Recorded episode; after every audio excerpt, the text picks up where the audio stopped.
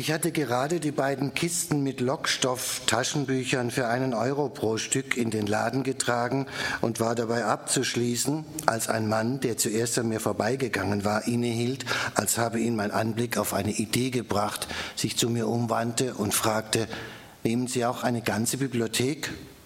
Wenn ich sie mir leisten kann, ja, sagte ich. Haben Sie jetzt Zeit?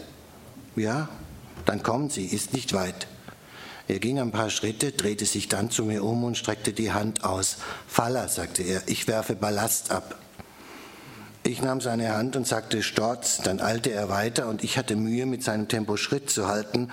Ein paar Minuten später betraten wir einen Hinterhof, fuhren in einem Aufzug, den Herr Faller mit einem Schlüssel bediente, in den fünften Stock hoch, traten dort in ein Entree mit Garderobe, Schiffsmöbeln und Einbauschränken, von dem fünf Türen, vier normale und eine gläserne Flügeltür in eine offenbar erst kürzlich ausgebaute Dachwohnung führten. Alles war perfekt, keine Ecke angestoßen oder abgeschabt, kein Fleck auf der Tapete und kein Kratzer im Parkett. Hier entlang, sagte Faller und schließ die Flügeltür auf. Ich stand in einem schönen, von großen Fenstern erhellten Raum, der mit Bildern, einem Esstisch und Stühlen eingerichtet war. Die Bilder, allesamt Originale, waren abstrakt und blass, informell oder Minimalismus in der Tradition von Klein und Tapiers und vielleicht wertvoll. Eine weitere Flügeltür führte in einen gleich großen, aber ganz anders eingerichteten Raum. Bücherregale, die alle vier Wände bedeckten, nur durchbrochen von den Fensteröffnungen, ein Ledersofa, das alt und amerikanisch aussah, ein Loungechair von Eames in dunklem Palisanderholz und ein weiterer Sessel, der in der gleichen Art wie das Sofa gearbeitet war, ein Fernseher, nicht sehr groß, aber sehr schön, und ein größerer, niedriger Tisch, auf dem einige Architekturzeitschriften, Geo, Fokus, Spiegel und zwei aufgeschlagene Bücher lagen. Ich stand nur da und ließ mich überwältigen. Das hier war ein Traum, den ich nie träumen dürfte. Die Wohnung eines reichen Menschen mit Geschmack. Trinken Sie was? fragte Faller. Gern hörte ich mich sagen, aber wie durch eine Schicht Handtücher oder Tischdecken hindurch, meine eigene Stimme klang wie die eines Fremden, der irgendwo weiter weg stand und mich nichts anging. Ein Glas Rotwein? Sehr gern, ja. Er verschwand. Ich hörte die Geräusche, die zum Öffnen einer Flasche, Herausnehmen und Bereitstellen zweier Gläser und Einschenken gehören und rührte mich nicht vom Fleck, bis er wiederkam und mir eins der Gläser reichte, seines erhob und einen Schluck nahm. Ich tat es ihm nach. Natürlich war der Wein exquisit, ein Vino Nobile oder Barolo, dessen Preis ich mir gar nicht erst vorstellen wollte. Ich machte ein respektvolles Geräusch, als ich das Glas vom Mund absetzte, und er lächelte mich an. Chianti, sagte er, mein derzeitiger Liebling. Ich würde nie mehr was anderes trinken, sagte ich. Die Idee hat was. Man muss das Gute nicht mit der Suche nach Besserem beleidigen. Sie haben recht.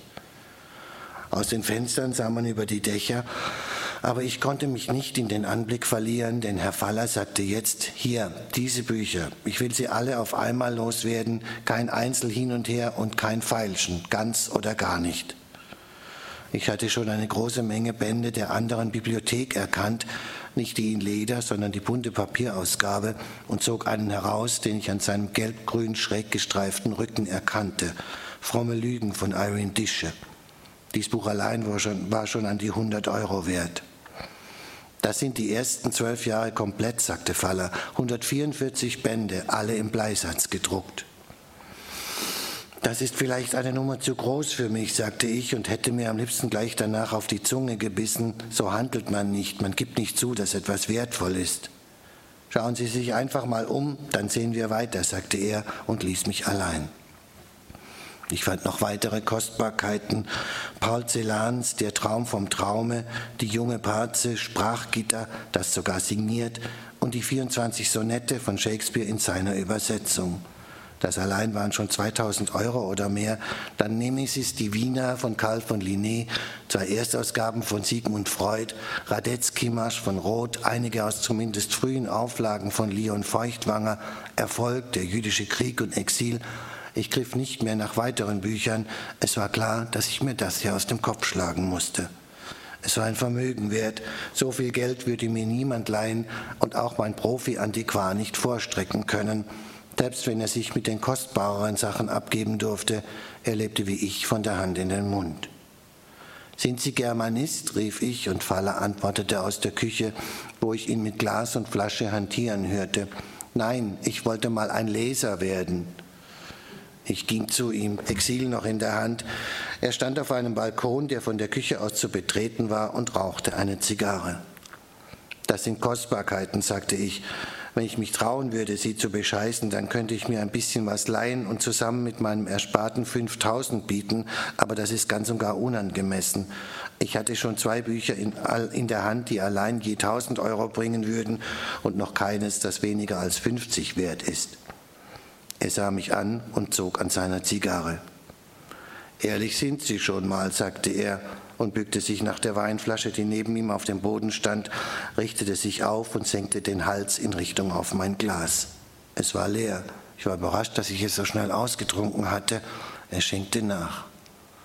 Und wenn Sie alles in Kommission nehmen und wir machen halbe halbe, dann bin ich für zwei Jahre saniert, sagte ich, aber es zieht sich hin und Sie machen eventuell das schlechtere Geschäft. Er sah über die Dachlandschaft und zündete seine erloschene Zigarre wieder an. Sie sagten, Sie wollten mal ein Leser werden. Sind Sie keiner? fragte ich, und er hob die Schultern. Jedenfalls nicht der, der ich werden wollte. Ich sah ihn nur fragend an. Er legte die schon wieder erloschene Zigarre aufs Balkongeländer und trank einen Schluck. Ich hatte gedacht, die Welt verschwindet beim Lesen, aber sie verschwand nicht. Ich hatte das Gefühl, dass ich nicht weiter nachfragen sollte. Etwas Trauriges oder Enttäuschtes hatte sich hier eingeschlichen. Also trank ich auch einen Schluck, obwohl ich schon spürte, dass mir der schwere Wein auf nüchternen Magen zu schaffen machte. Was ganz anderes, sagte er. Haben Sie ein bisschen Zeit? Ein, zwei Wochen? Wann? Wofür? Jetzt, ab morgen, wenn Sie so schnell können. Ich muss eine Tour durch einige Städte machen und habe keinen Führerschein. Er hob sein Glas. Deswegen, die haben mich mit 1,2 erwischt. Ich dachte überhaupt nicht nach, ich antwortete sofort, Zeit habe ich, Führerschein habe ich und den Laden kann ich eine Weile zumachen oder ich finde jemanden, der ihn für mich hütet. Tausend in der Woche, bar, schwarz, wenn Sie wollen, okay. Ja, sagte ich und konnte nicht verhindern, dass ich ihn breit anlächelnde. Eigentlich wollte ich cool und beiläufig wirken, aber dieses Angebot war einfach umwerfend.